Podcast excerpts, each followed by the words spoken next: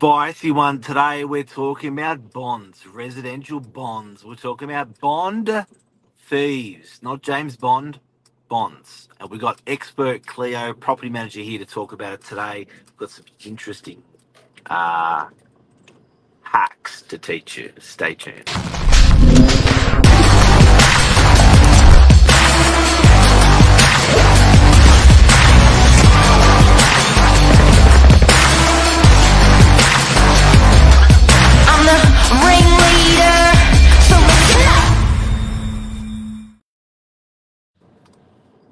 Wah wah wee wah. Wah wah wee wah. Wah wah wee wah. Bonds. Yep. It's a touchy one today.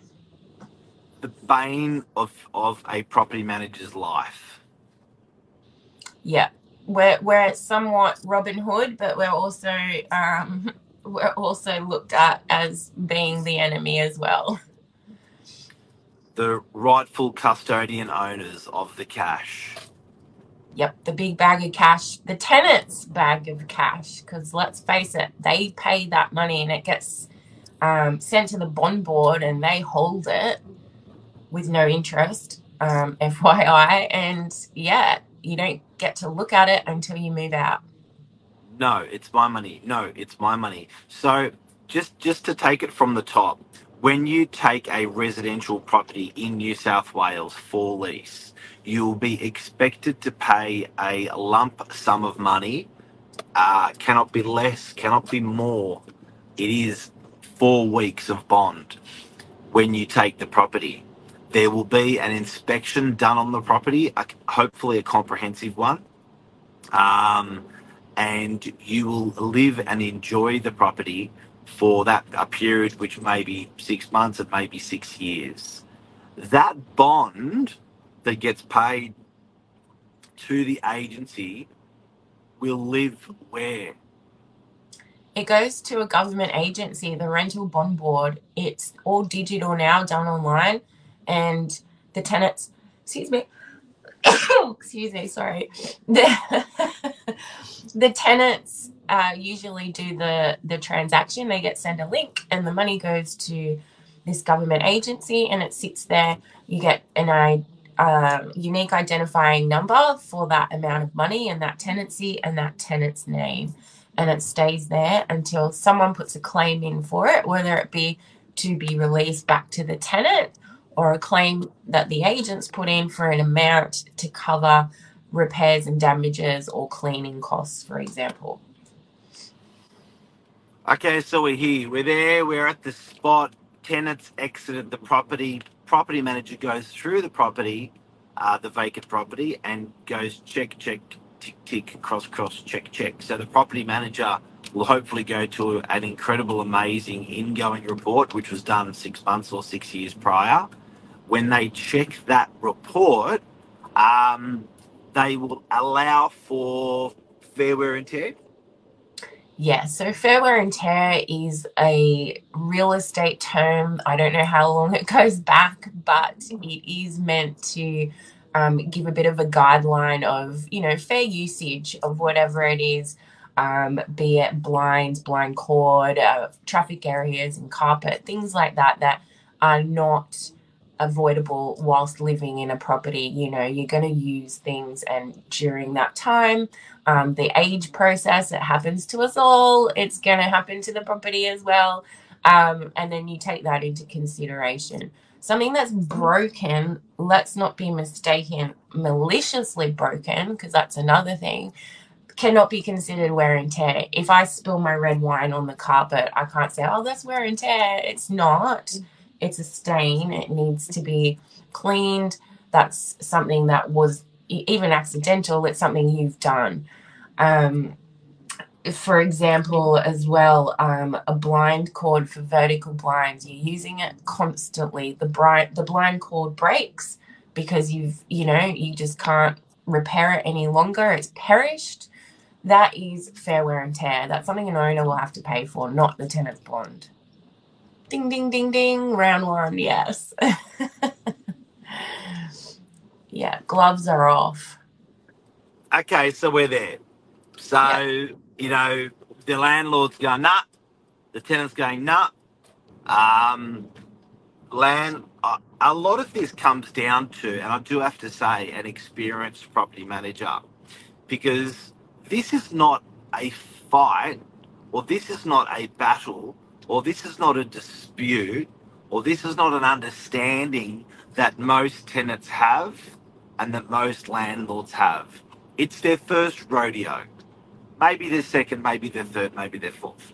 But a property manager is in this rodeo every day, every week. So a good property manager will manage this process. They'll manage, they'll, it's like flying an aeroplane coming into a ramp and it's like an aeroplane taking off from that ramp. They manage the entry and the exit with experience and they do it properly. You get it wrong, that plane crashes, there's carnage. So a great property manager, and I want this to be the lesson from today, guys and girls out there. You've got an awesome property manager with um, a, truckload of experience sitting here.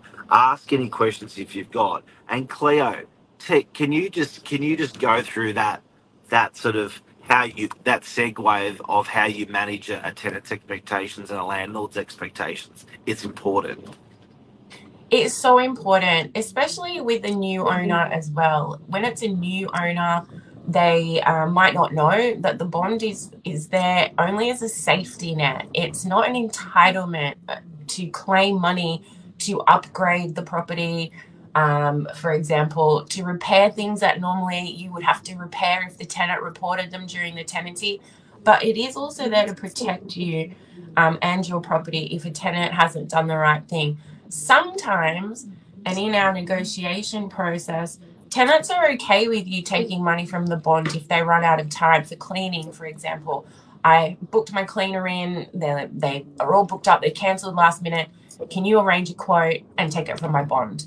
And that is something that I do all the time. Like tenants um, need to be given an opportunity before you decide, oh, well, we're going to take money from the bond. I hate when people say, oh, you know, I'm just going to put a claim against the bond. It's, it's not so much putting in a claim, it's negotiating with the tenant and the owner before you put in any claim on anything because some of these things can be rectified very quickly on either side without any money um, coming from the tenant's bond as well. But it's been, you know, in 15 years, I don't, I, I've got to say, it's been a very long time that I've put in a claim for a tenant's whole bond.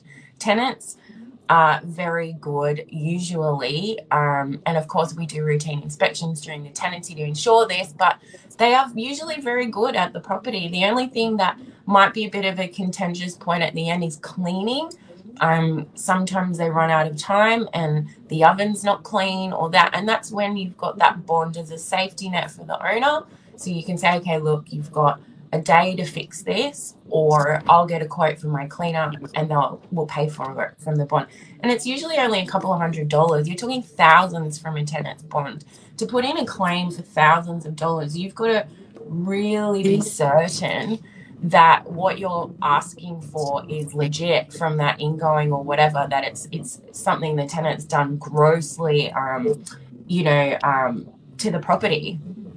You know so yeah um it's it's a tricky one. I had an experience recently with a buyer's agent and she wanted a copy of the ingoing which i've given her which is fine. She wants a copy now of the outgoing which I don't know why she'd want a copy of the outgoing because she's already done a pre settlement inspection with the client. They've settled on the property. And I've been to the property and it's immaculate. There is nothing wrong with this property. Yet she's mentioned the bond. She wants to, you know, have the outgoing, go in there with her new client. And I said, I had to say, look, the tenant's bond is their money and there is nothing that I can see from the outgoing that is an issue. It's been professionally cleaned. The tenant was there for three years. It looks is pretty much identical to how it looked when this person rented the property. So in fact, I'm sort of protecting their bond in this instance, whereas most people think we try to gouge the tenant, which we don't. You know. I just don't understand why a buyer's agent is having any sort of conversation with you. I, I'm I'm surprised you didn't badge up and say not talking to you. I'll only talk to the buyer. Yeah. Well, we don't like. I, I'm wondering whether they've promised the client something that I don't know about. You know, oh well, yeah, we'll just repaint. Like, or I don't know. Like, it's just nuts. I was like, you know, and I entertain it just because we are in a service industry. So I did provide what documents we have, but you know, I'm like you said, this isn't my first rodeo. So I said, if there's an issue with your client, get her to call me after she's been through. We'll discuss it, we'll negotiate it. But that's as far as I'm willing to entertain it. Anything else before we go on bonds? um, I would just say if you're a tenant, always get a professional cleaner. You'll get your bond back within 48 hours. If your tenancies run smooth and there has been no damages and you've had the property professionally cleaned, it's a simple click of a button and that money goes back into your account within two business days. How many percent of tenants will get their full bond back in bond world? Probably about 85, I would say. How many percentage of tenants will lose their entire bond in bond world? Ooh, I'd only say about 5%. Mm. Like, very rarely now. Like, yeah, there, there's no property stock. There's like nothing available. If you if you want to go to your next property, you want to make sure that everything's tickety boo. on your on your property going out of. Cleo, you're an absolute legend. Thank you for sharing your experience with us. Thank you. I'm getting the wind up. My daughter's just awake, so I'll You see take you in care. the office. Thanks, Bye. Leo. Cheers. Bye.